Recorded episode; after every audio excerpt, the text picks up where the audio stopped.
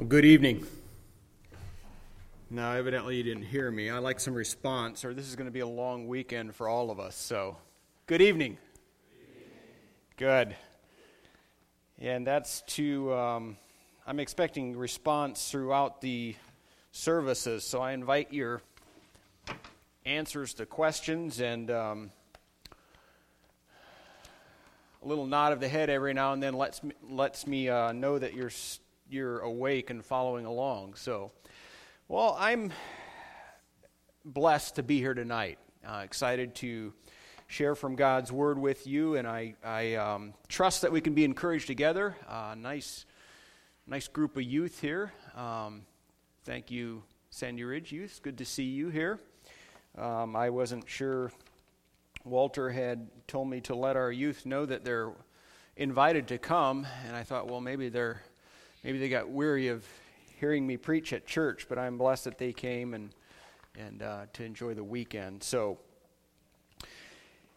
probably most of you kind of know who I am, but Kendall Burkholder, obviously, I uh, my wife is here, Glendora, and we have four children.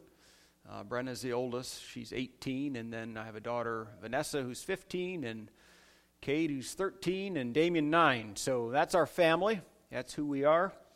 Um, I do lawn care, and so right now I'm still in hibernation mode. So, um, but it looks like that may be changing, right? I grew up just south of Nappanee, and um, my grandparents lived just across the road from, about across the road from Weaver Furniture. And uh, I assume most of you know where that's at. They're on 1350.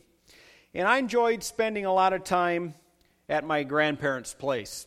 And um, we would go over there to work or do things or be there for the evening, and I would take my BB gun along and shoot birds and, and uh, just do different things there. But um, as I got a little bit older, old enough to help my grandpa, um, I would go over during the week and help him mow grass.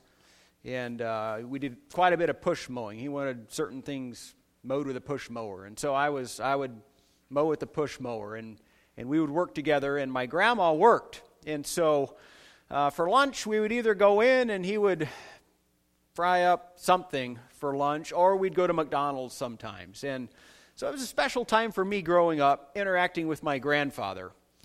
And the summer of 1991, I would have been um, 13. Um, I was doing a project at home, um, at our house, and I, my, my father came home from work, and I remember him uh, coming out to check up on me. I was, I was staining, a, it was a play set. And uh, he came out to talk to me and see how things were going. And as we were talking, my, my mother came out and she said, Hey, Grandma just called, and there's been an accident just around the corner from them. And, and she's worried that it might have been Grandpa. He just left to uh, go to Milford or somewhere. I forget where he went. Maybe it was New Paris. Anyhow. It was over towards, or north towards Goshen area. And so my, my grandma was a little bit of a warrior. And so we thought, well, okay, we'll, we'll appease grandma. But I just remember getting in the truck with my dad and, and driving the three miles over there. And it was a hot summer day. We had the windows down, and it was pretty quiet in the truck. We weren't talking.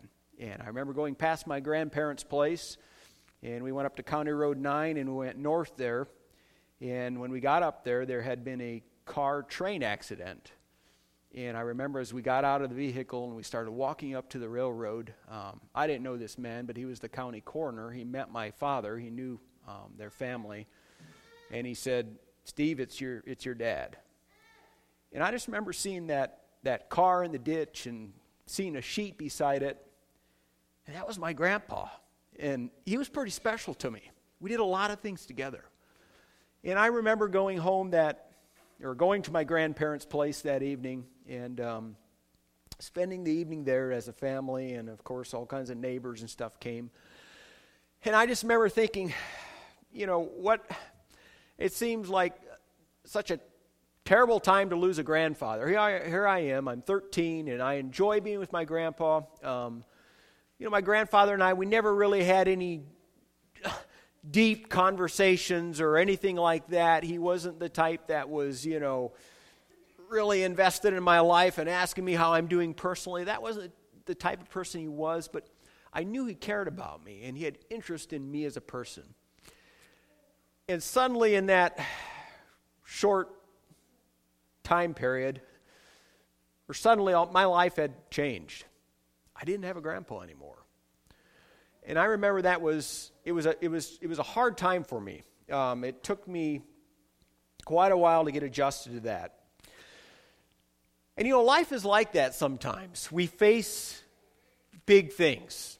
Something happens or something changes in our life, and and we wonder why. Have any of you ever experienced that? Or you wonder, where's God in this? Is God in it? Why is this happening? We ask those kinds of questions. And sometimes we wonder, well, God, did you lose control? Was this supposed to happen? Maybe you wonder, what are you trying to do, God? Why are you doing this? When do we normally ask those kinds of questions? Is it when things are going good? Not usually, right? When do we ask those kinds of questions?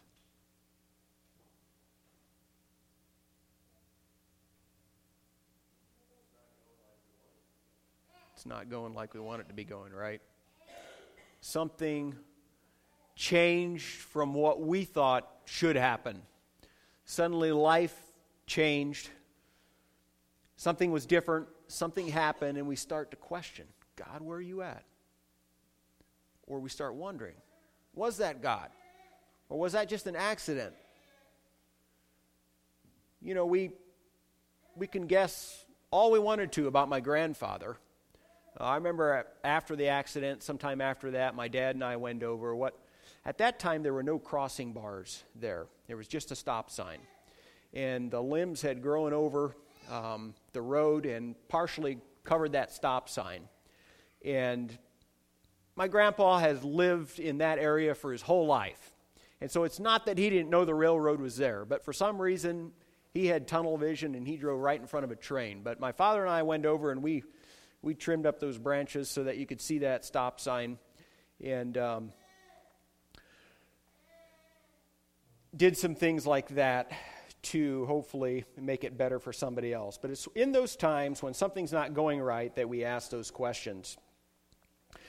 You know, tonight we're going to look at a story in the Bible where not everything went well. And as we go through this story, I would like for you to help me.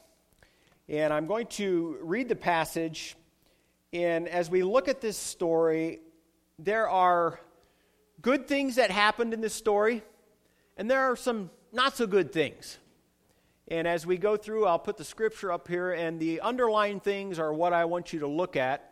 And then I want you to tell me good or bad in this person's life.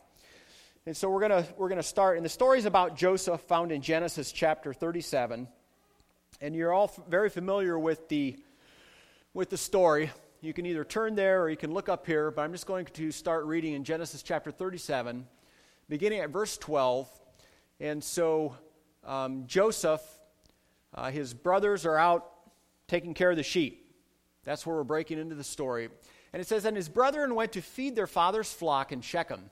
And Israel said unto Joseph, Do not thy brethren feed the flock in Shechem? Come, and I will send thee unto them. And he said to him, Here I am. And he said to him, Go, I pray thee, see whether it be well with thy brethren and well with the flocks, and bring me word again.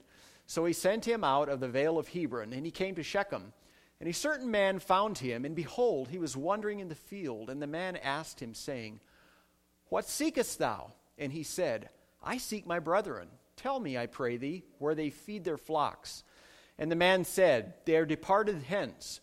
For I heard them say, Let us go to Dothan. And Joseph went after his brethren and found them in Dothan.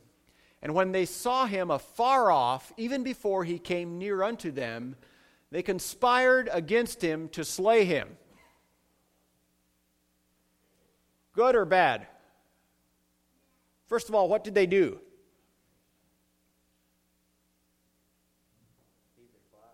Thank you. It's going to be a long weekend unless you keep talking up. the first underlying thing what did they do as he was coming to visit? They planned to kill him. They saw him coming. And they, I don't know what was going on in the, in the fields. Maybe they were muttering that it's so nice to be away from the little brat or something. But something was going on that when they saw him coming, they said, Ah, here he comes. Let's kill him, right? Bad or good? Bad, right? That's right. And they said one to another, Behold, this dreamer cometh. Come now, therefore, and let us slay him. Now what? It's bad. First of all, they threatened, right? And now they're making plans.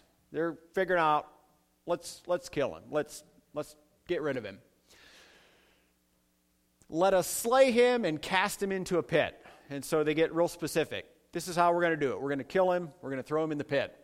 And we will say, Some evil beast hath devoured him, and we shall see what will become of his dreams.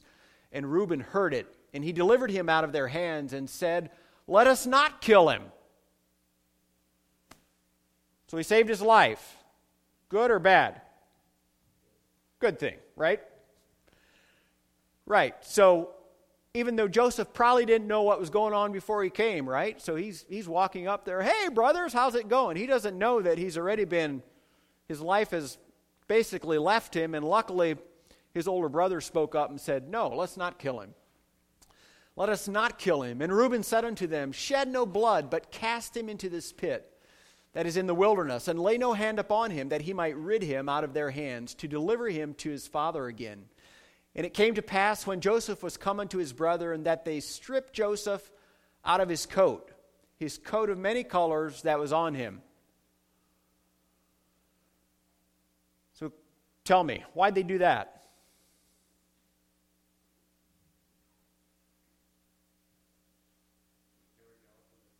They were jealous of him.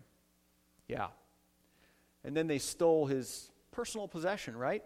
This was his probably his favorite coat. It was special. It was something that his mother had made for him. And so they took his personal possession.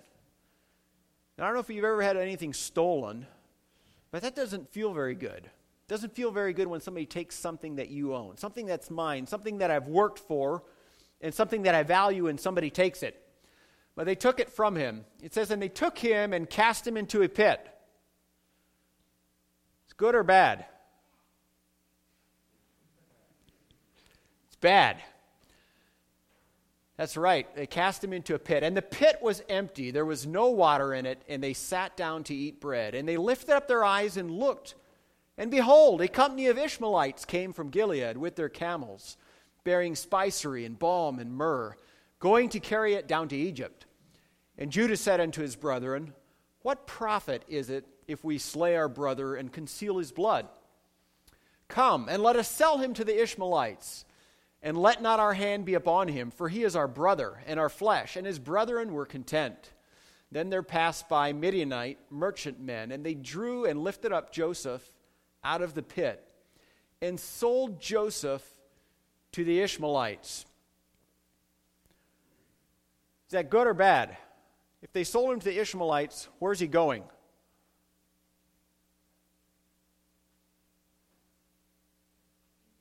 Egypt, right? You think he wanted to live in Egypt? Was that his choice of home? Probably not, right? And so, and the interesting thing is, okay, we read this story and we have this, you guys know what happened. You know the end of the story. But put yourself in Joseph's shoes as we read through here. He doesn't know the end of the story. All he's doing is going to visit his brothers. Before he gets there, they threaten to kill him. They decide not to kill him. They throw him in the pit. And now all of a sudden, they sell him to these this band of men that are going past these merchants. And he's headed off to he probably doesn't know where, right? Are our lives ever like that? Where things change, where things happen, and we don't know what's going on. Put yourself in Joseph's shoes. They sold Joseph to the Ishmaelites for 20 pieces of silver, and they brought Joseph into Egypt. And Reuben returned unto the pit, and behold, Joseph was not in the pit, and he rent his clothes, and he returned unto his brethren and said, The child is not, and I, whither shall I go? And they took Joseph's coat and killed a kid of the goats, and dipped the coat in blood, and they sent the coat of many colors. And they brought it to their father and said, This have we found. Know now whether it be thy son's coat or no. And he knew it and said, It is my son's coat. So they sent the coat back to his dad, and they said, ah, We don't know. Do you think, is this Joseph's coat or not? And he said, Yeah, that's Joseph's coat. So what did they do to their father now?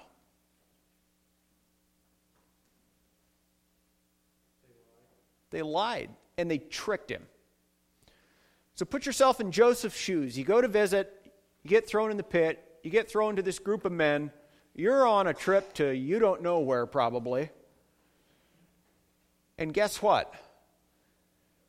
If you'd imagine Joseph heading that way, you probably think, well, at some point the brothers are going to go home and dad's going to figure out that I'm not with them and dad's going to figure out where where did I go? Did I get lost? And dad'll come looking for me, right? And what do the brothers do? They take that idea away, right? Joseph doesn't know that, but that's not going to happen because now they've tricked their dad into thinking that he's dead. So dad's probably not going to go look for him if he thinks he's dead. And so he said, It is my son's coat. An evil beast hath devoured him. Joseph is without doubt rent in pieces. And Jacob rent his clothes and put sackcloth upon his loins and mourned for his son many days. And all his sons and all his daughters rose up to comfort him. That would have been interesting, wouldn't it have? To see this group of brothers go up to dad and try to comfort him when they full well know what happened. In fact, they're responsible for it. But he refused to be comforted and said, For I will go down into the grave unto my son mourning. Thus his father wept for him, and the Midianites sold him into Egypt unto Potiphar, an officer of Pharaoh, of Pharaoh's, and the captain of the guard. So now what happens to Joseph? He gets sold, and what does that mean for him? What is he? He's a slave. Is that good? He got a job now? Better than. I like it. Better than being dead, right? But slave is probably not the choice on Joseph. It's probably not one of his life's goals, right? And so he gets, he gets sold into Potiphar's house, and he's a slave. All he wanted to do is go visit his brothers out in the field and give them some food from home and visit with them a bit and go back and report to dad how everything's going, right? And suddenly, everything has changed. Everything's out of control. He doesn't get to make any choices for himself. Suddenly, everything is happening to him. We're going to skip a chapter, and we're going to go to chapter 39, and this is talking about Joseph when he was in Egypt. It says, And Joseph was brought down to Egypt, and Potiphar, an officer of Pharaoh, captain of the guard, an Egyptian, bought him of the hand of the Ishmaelites, which had, bought him, which had brought him down thither. And the Lord was with Joseph. How do you think he knew that?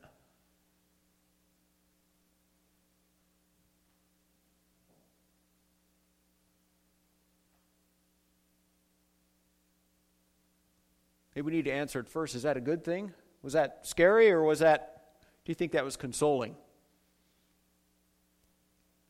It's a good thing, right? How do you think he sensed that? How do you think he knew that the Lord was with him? Maybe felt a peace. Out of everything's out of control. The situation is out of control. He has nothing. He can't do anything about where he's at. But the Lord was with him. He maybe felt a peace. And he was a prosperous man. And he was in the house of his master, the Egyptian.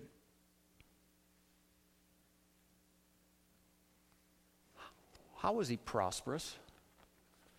Put yourself in his shoes. You're a slave in Africa. You got there. You don't, you don't know how you got there. Suddenly the plane landed and you, you're there and you're now a slave and the Lord is with you. And it says, and he was a prosperous man. How do you do that?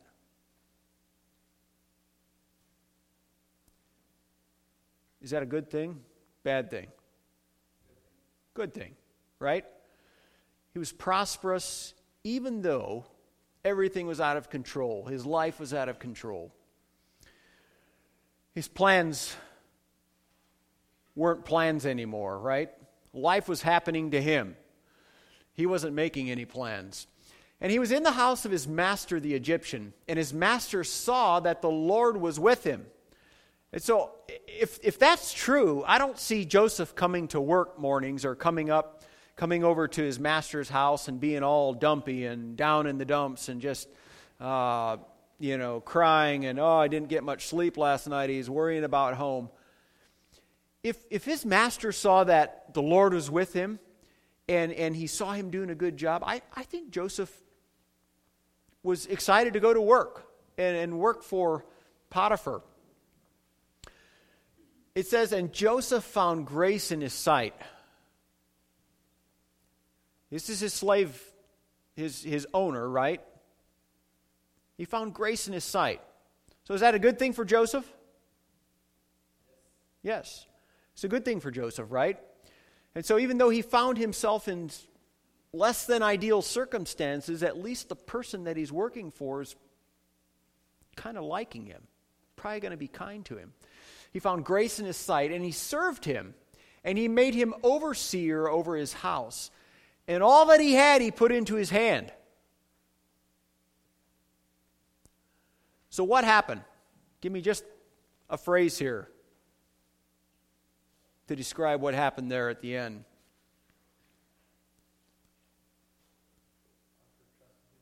Potiphar trusted him and he made him overseer.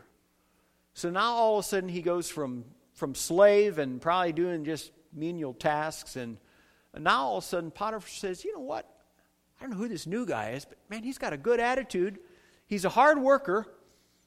I like him. He probably has a pleasant disposition about him, right? And Potiphar says, you know what? I think I'm just going to put him in charge of the whole household. And if you can imagine Joseph, he probably came to work thinking, you know what? I'm just going to make the best of this and he's going about his work and suddenly he gets called in by the slave master right the owner and the owner says you know what? Potiphar says i think i'm going to put you in charge of the whole house. And here's joseph thinking oh my. What happened right? And it came to pass from the time that he had made him overseer in his house and over all that he had that the lord blessed the egyptian's house for joseph's sake. There's another positive. I didn't even underline it but not only is joseph being blessed but Potiphar's house is being blessed. And the blessing of the Lord was upon all that he had in the house and in the field. Even his flocks were blessed because of Joseph. And he left all that he had in Joseph's hand, and he knew not aught he had, save the bread which he did eat. And Joseph was a goodly person and well favored. And it came to pass after these things that his master's wife cast her eyes upon Joseph. So Joseph's going about his daily duties. He's, he's working, he's being faithful, and suddenly, what happens? Give me English terms for what they're saying here. What did Potiphar's wife do? She lusted over Joseph. His master's wife cast her eyes upon Joseph and she said, Lie with me. She made herself available. Not only did she lust after him, she pursued him. Here's Joseph in a land far away from home. Nobody's there that he knows. He's slave. Oh, he's promoted slave, right? He's in charge of all the house. Master is gone. And suddenly his master's wife starts making things really hard for Joseph. She gives him opportunities that he could have well, quite easily taken advantage of. But he refused and said unto his master's wife, Behold, my master wotteth not what is with me in the house, and he hath committed all that he hath to my hand. And in some ways, I wonder if Joseph even felt responsible for her. I think Joseph would have, he was the kind of man that would have probably done anything to protect her while his master was gone. Now, here, all of a sudden, she's bringing this into his life. There is none greater in this house than I, neither hath he kept back anything from me but thee, because thou art his wife. How then can I do this great wickedness and sin against God? And it came to pass, as she spake to Joseph day by day. Good thing or bad thing? Bad. So this wasn't a one time thing, but this was going on every day. And I wonder if Joseph started kind of dreading going to work. Here he has this responsibility. He's supposed to take care of stuff at, at Potiphar's house. And every morning when he goes, why, there she is. And I, I believe she made it hard for him, and she tried different things every day, and she put pressure on him. That he hearkened not unto her to lie by her or to be with her. And it came to pass about this time that Joseph went into the house to do his business. And there was none of the men in the men of the house there within. And she caught him by his garment, saying, Lie with me. And so she tempts him again. And this time she doesn't just tempt him, she's pursuing him. She's grabbing him. She's trying to, to pull him to her. And he left his garment in her hand and fled and got him out. And it came to pass when he saw that he had, when she saw that he had left his garment in her hand, and was fled forth, that she called unto the men of the house, and spake unto them, saying, See, he hath brought an Hebrew unto us to mock us. So, what's Potiphar's wife doing here?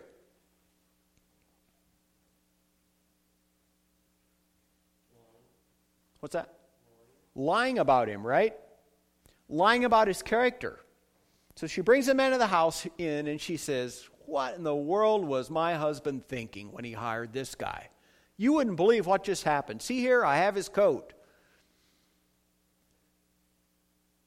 That's the second coat Joseph's lost, right? See, he hath brought an Hebrew unto us to mock us. He came in unto me to lie with me, and I cried with a loud voice. And it came to pass, when he heard that I lifted up my voice and cried, that he left his garment with me and fled and got him out. And she laid up his garment by her until his Lord came home. And she spake unto him according to these words, saying, The, the Hebrew servant which thou hast brought unto us came in unto me to mock me. And it came to pass, as I lifted up my voice and cried, that he left his garment with me and fled out. And it came to pass when his master heard the words of his wife, which she spake unto him, saying, After this manner did thy servant to me. So now she's directly lying about what he did, right? So she made up this story. She's directly lying which is not good for Joseph, that his wrath was kindled. And Joseph's master took him and put him into prison.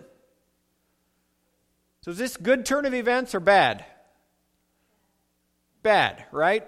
So he went from pit to Egypt, slave, bad. Then he got promoted, right? Now she lies about him. Now he gets put into prison a place where the king's prisoners were bound, and he was there in the prison. But the Lord was with Joseph. How did he know that? Maybe the same way he knew it last time, right? Maybe he felt a peace about it. Maybe he called out to the Lord. And the Lord was with Joseph and showed him mercy and gave him favor in the sight of the keeper of the prison. That was a positive, right?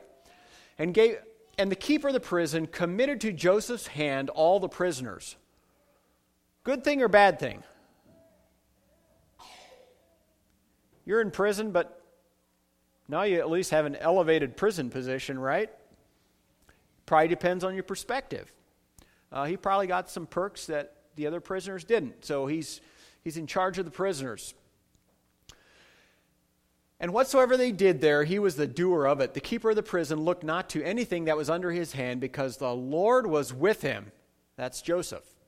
And that which he did, the Lord made it to prosper. And that's a good thing.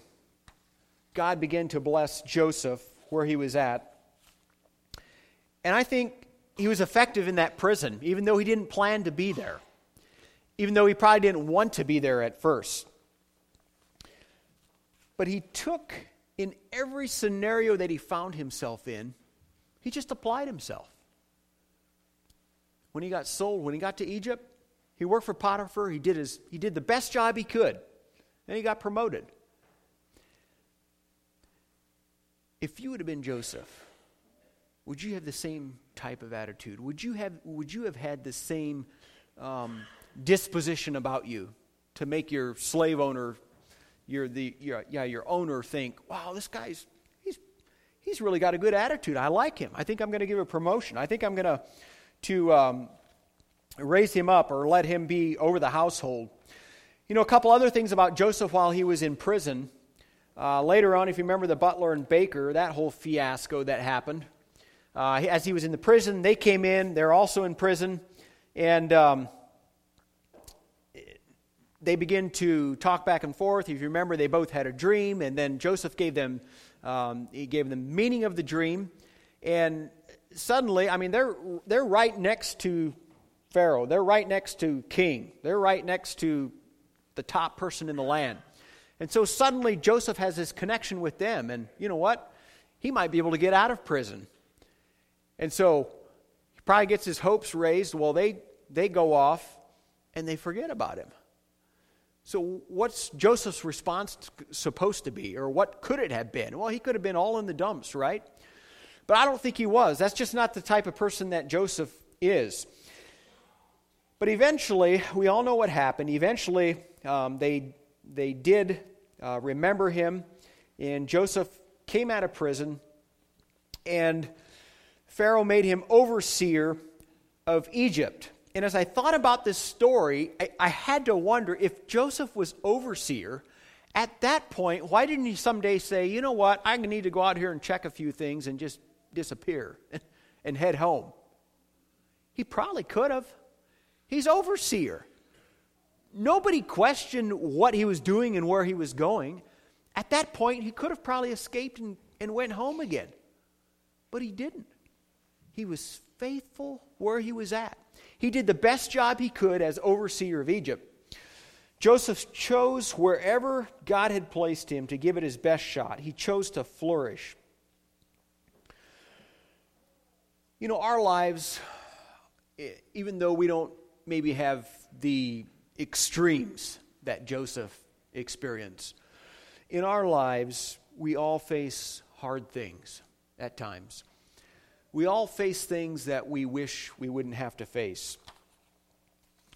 And sometimes we, we face blessings too, don't we? We face things that, that are a blessing. And life is like that sometimes. There are, there are highs and, and lows. And we all face them. You know, some years ago, um, my wife and I, we were, I think we were young married. I don't think we had any children. And uh, we went skiing with a group of friends in Pennsylvania. How many of you board or ski? A few of you. Hopefully, you can identify with the story here. But when you're skiing, it's pretty important that, for the most part, you're balanced on your skis. And I don't board, so I I ski. But on a board, you have to also balance with both of your feet. Well, anyhow, we were skiing and it was in Pennsylvania, so it was a bigger slope than what they have up in Michigan. Michigan, they're just kind of down and you go back up, and this is what you do all day long. You just go up and down. But Pennsylvania, there was, they have a little bigger slope. And there's actually a mountain that you could go up and you could ski down, and then you could take the, you know, the lift up, and then you could ski over here, and you could kind of work your way around the mountain. So, and that's where we were at. We had I'd kind of work my way around the mountain. So you can't just go from the top and go right down to uh, the parking lot or down to the main lodge area. You have to go up again and, and work your way back around. Well, I was, I was in the middle of skiing and I, I broke a binding or a ski boot. I forget what it was, but my, my one ski was not usable. And I was around the side of the mountain. Well, I decided I'm not going to take my skis off and trek around the bottom of the mountain. That looked like too much work. So I finally got on the lift and I, I got up the ski slope And uh, when I got to the top, I wasn't quite sure what I was going to do because it doesn't work very good to ski with one, one foot in. And so I held the ski and I would, I would, I would balance and it was going pretty good. But then, you know, somebody was ahead of me and you, it's hard to turn on just one leg. And so I dragged my boot and tried to, and finally, you know, I'd wipe out. And so, uh, so I'd get back up on the ski again and I'd get going and I would, I'd be going pretty good, be going, well, now I'm going too fast, and there's no way to slow yourself down. I mean, typically you just, you turn real sharp and it slows you down, but with one ski it didn't work. So I just go until finally I was like, you know what, I better not go any faster. And I'd just ditch it. And so that was, that was kind of my ride um, down the slope that day. And you know, sometimes life is a little bit like that.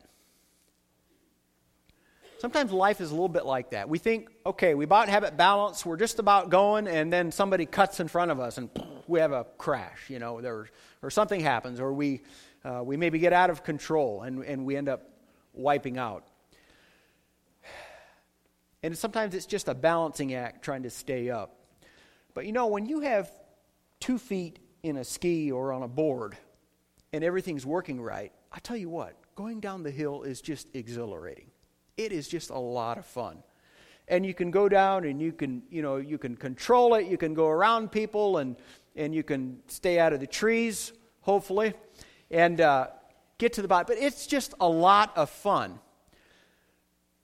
But when you learn to ski there are a fair amount of accidents. You fall. There's a fair amount of snow that goes down your back. There are just um, for skiers, we call them garage sales because when they fall down, one ski goes that way and one that way, and the poles are everywhere. We just call it a garage sale because it's just kind of scattered all over. But you know, as you learn to ski and as you learn to control yourself going down the hill, it's once you master that, that you can enjoy skiing down the hill and you know your, you know your limits. You've learned from those accidents and you can actually enjoy skiing or boarding.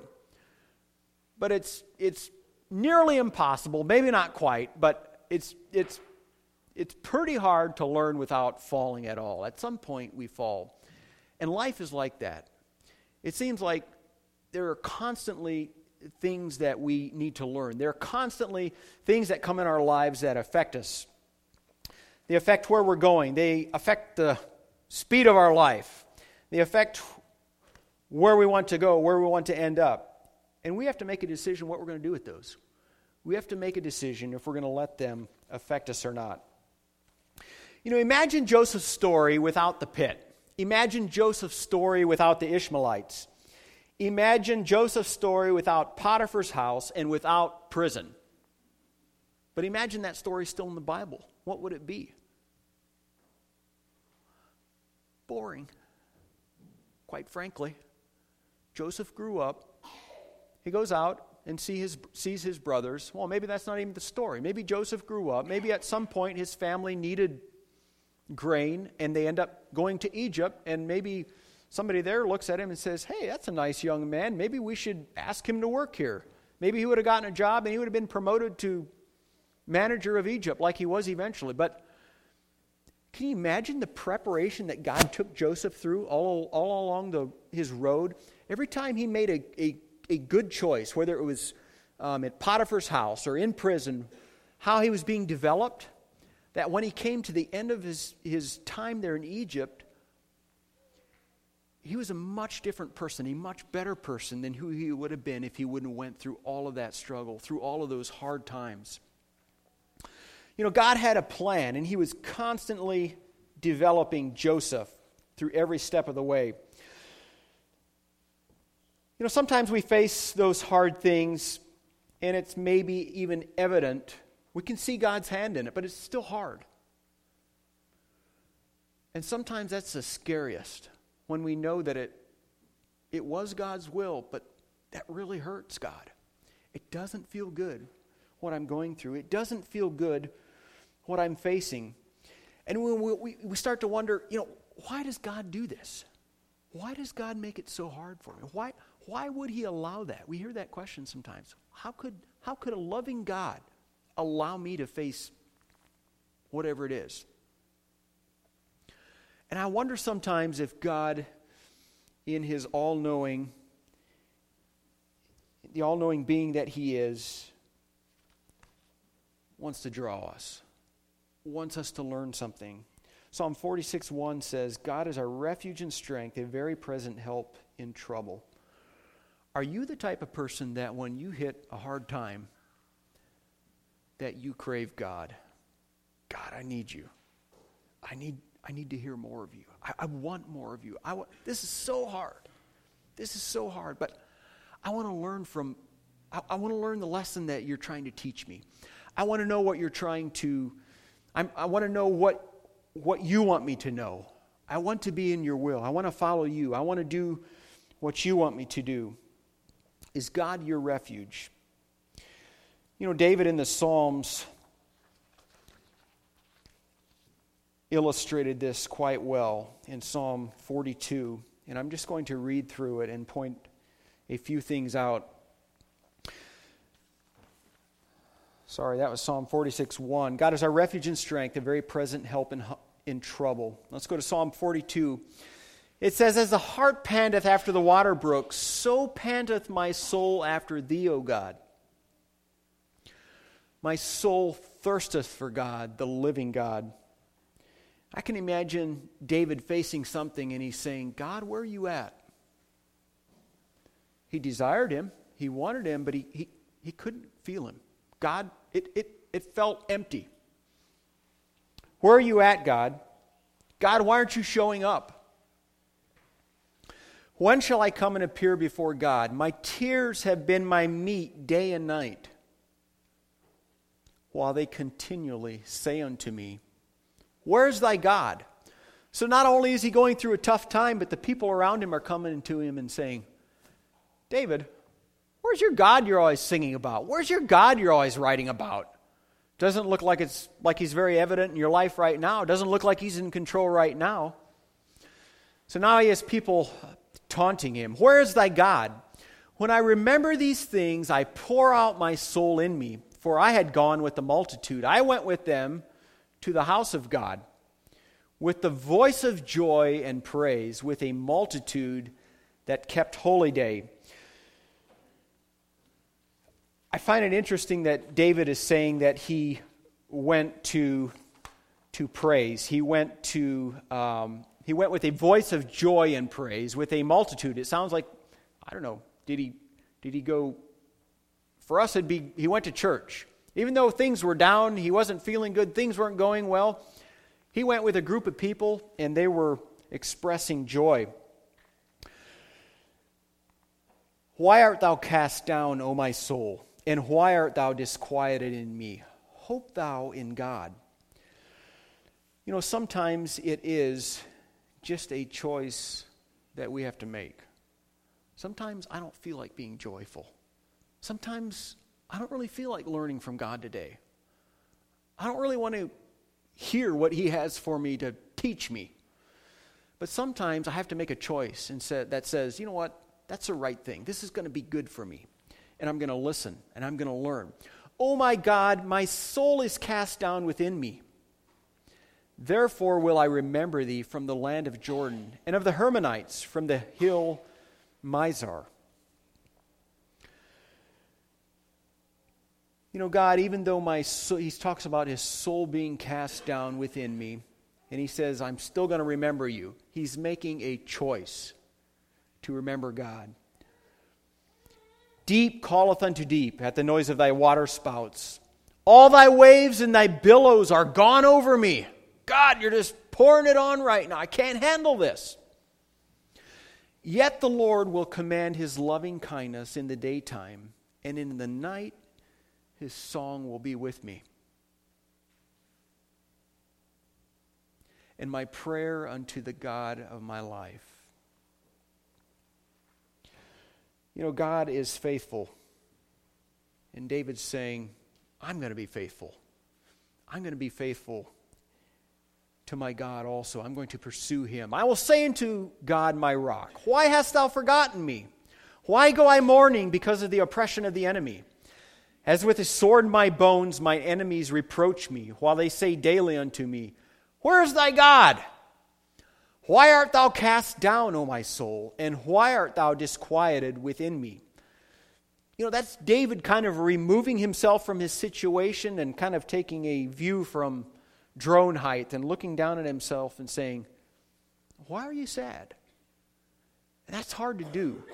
When we're in the middle of tough times, it's hard to pull away from it and not just wallow in the heaviness of what I'm facing it's hard to pull away and, and take, stand back and take an honest look and say, you know what? God must be trying to teach me. I don't, I can't see it all, but I can see right there. That's really painful. But God has a plan. That's what, Joe, that's what um, David does. Why art thou cast down, O my soul, and why art thou disquieted within me? And then he makes a choice. He says, Hope thou in God. And that's a key phrase, I think he had hope in God even through the tough times. And I think that's what, jo- what, that's what carried Joseph through. Joseph had hope that God had something figured out, God had something in his plans, he was in control. And when David chooses to hope in God, it says, For I shall yet praise him, who is the health of my countenance and my God. He chooses to praise him, even in the hard time, even when he doesn't know what's going on. Where are you at in the balancing act of life? You have two skis down, maybe you're holding one up, kind of wobbling a little bit. Maybe your slope of life is just like freshly groomed snow, and you're just going right along and everything is going fine. Life is good. Maybe you've rarely felt that, but it's been more like you're on one ski and there's been more um, exhilarating rushes right before the crash. Maybe it seems like there's just repeated crashes, it just doesn't stop. Maybe you begin to wonder, you know, where is God? Or you start to question, does he care? And sometimes you wonder, you know, maybe God isn't even real. Is he real? Doesn't feel real. I can't feel him. Are you going to be like the psalmist and choose to hope in God? No matter what you face, you're going to hope in God. You're going to, you're going to trust him. You know, if you're feeling like that, I can assure you God hasn't moved. God is there. God is faithful. And no matter if you're experiencing a tough time or not, God is always there. He cares about us, and He's there to walk with us every step of the way. There's a verse in Jeremiah that says, When you seek me with all your heart, you will find me. James 4 says, Draw nigh to God, and He will draw nigh to you. You see, the choice is ours. The choice is mine. I can't control what comes in my life. I can't control what happens, but I can choose how I respond to it. I can choose to be a Joseph. No matter what came into his life, he decided, you know what? I'm going to make the best of this. And we can do the same thing, and I'd encourage you to do it.